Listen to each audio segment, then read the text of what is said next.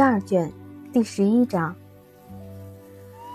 等柯林斯夫妇走了之后，伊丽莎白仿佛想要进一步激发她对达西先生的深仇大恨似的，拿出他到肯特以来见写给他的所有信件，一封封的细读了起来。信上没有实在的抱怨，既没重提过去的旧事，也没述说目前的痛苦。本来见素性娴静，待人和善，写起信来从不阴阴郁郁的，笔调总是十分欢快。可现在却好，在他所有的信中，甚至在每封信的每一行里，却全然找不见这种欢快的笔调。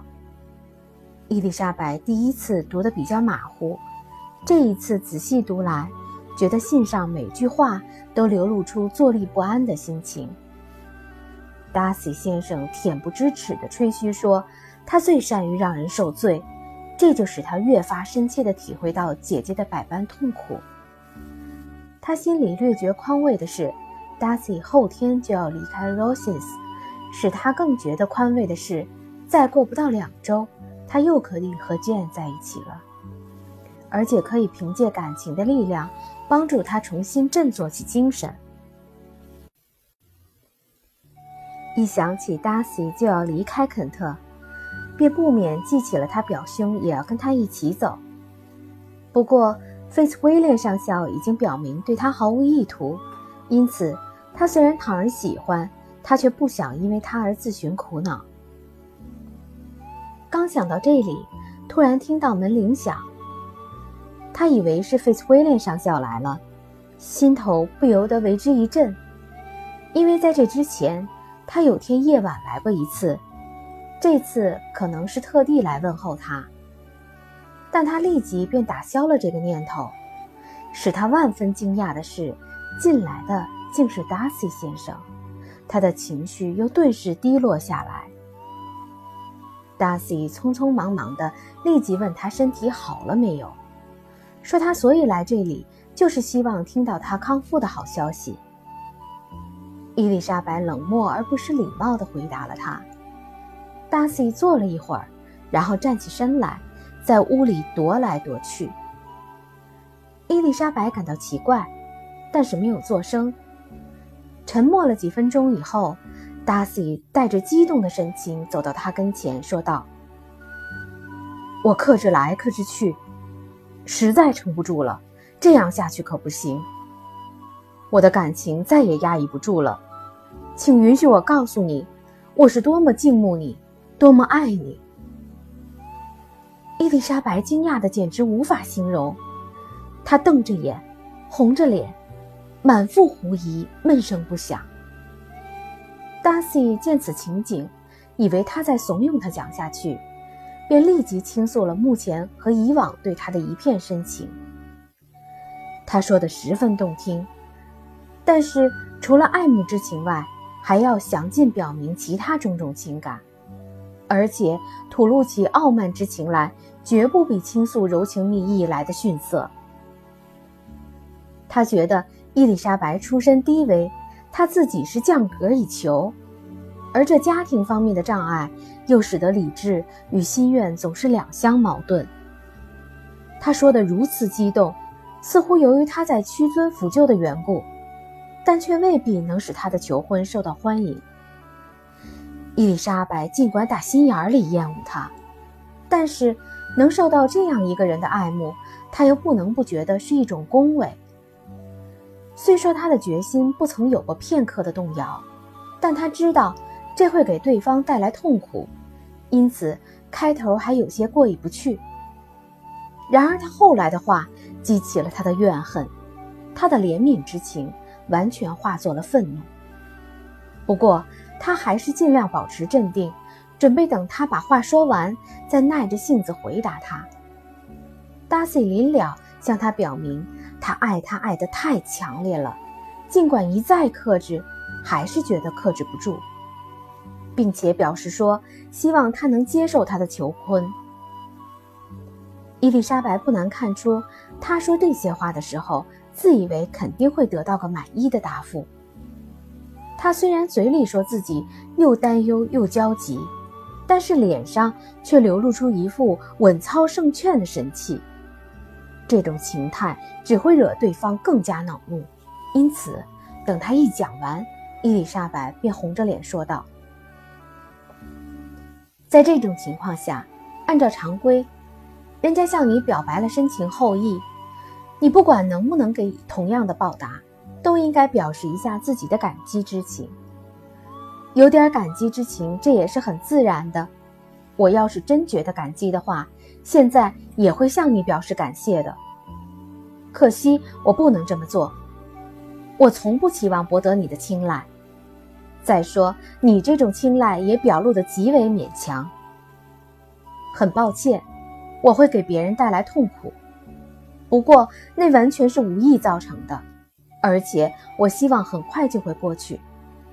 你告诉我说，你以前有种种顾虑，一直未能向我表明你的好感。现在经过这番解释之后，你很容易就克制住这种好感。达西先生这时正倚着壁炉架，两眼直瞪瞪地盯着他，好像听了他这番话，心里又惊奇又气愤。他气得脸色铁青，整个神态处处显现了内心的烦忧不安。他竭力装出镇定自若的样子，不等到自以为装像了。就不开口。这番沉默使伊丽莎白感到可怕。最后，达西以强作镇定的口气说道：“我真荣幸，竟然得到这样的回答。也许我可以请教一下，我怎么会遭到如此无理的拒绝？不过这也无关紧要。我也想请问一声。”伊丽莎白答道。你为什么要这样如此露骨地冒犯我、侮辱我？非要告诉我你是违背自己的意志、理智甚至人格而喜欢我？如果说我当真无理的话，这难道不也有情可原吗？不过令我恼怒的还有别的事情，这一点你也知道。退一万步说，即使我对你没有反感，跟你毫无芥蒂，甚至还有几分好感。难道你认为我会那么鬼迷心窍，居然去爱一个毁了我最心爱姐姐的幸福的人吗？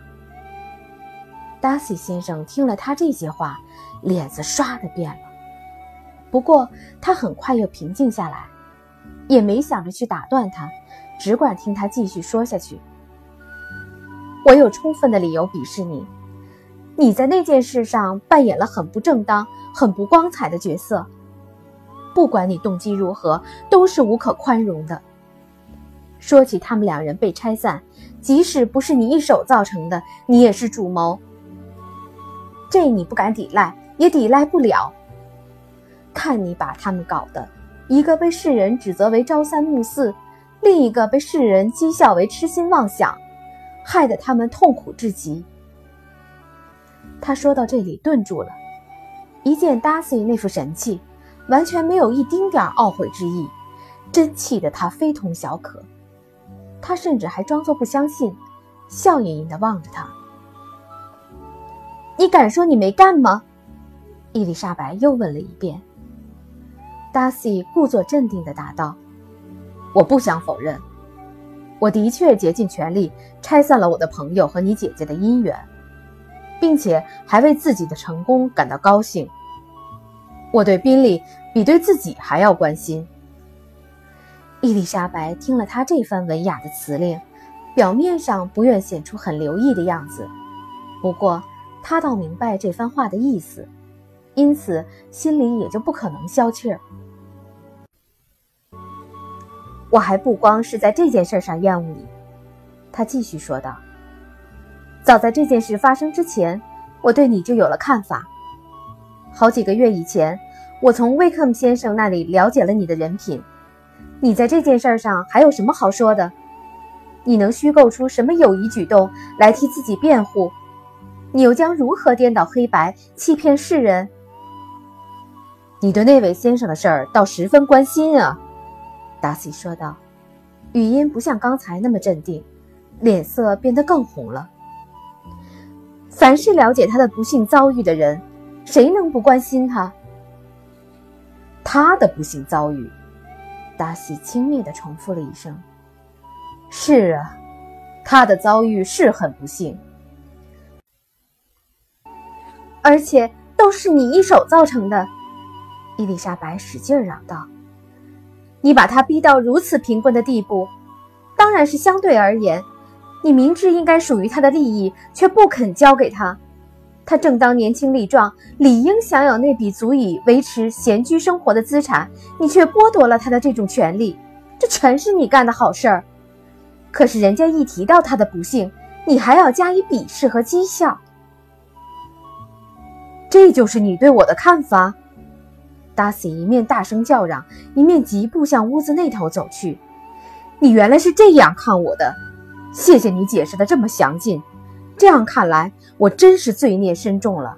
也许，他停住脚，扭过头来对他说道：“只怪我老实坦白了以前迟疑不决的原因，结果伤害了你的自尊心。否则，你也就不会计较这些过失了。假如我耍些手腕。”把内心的矛盾掩饰起来，一味恭维你，让你相信我从理智到思想各方面都对你怀有无条件的纯洁的爱，你也许就不会这样苛责我了。可惜我厌恶任何形式的伪装，我也不为刚才所说的种种顾虑感到羞耻，这些顾虑是自然的、正当的。难道你指望我会为你那些微贱的亲戚而欣欣鼓舞吗？难道你期望？我因为要结攀一些社会地位远远不如我的亲戚而感到庆幸吗？伊丽莎白越听越气愤，然而她还是平心静气地说道：“达西先生，假如你表现得有礼貌一些，我拒绝了你，也许会觉得过意不去。除此以外，你要是以为你的表白方式还会对我产生别的影响，那你就想错了。”他见达西为之一惊，但却没有作声，于是他又接着说下去：“任你采取什么方式向我求婚，也不会诱使我答应你。”达西又显出非常惊讶的样子，他带着诧异和屈辱的神情望着对方。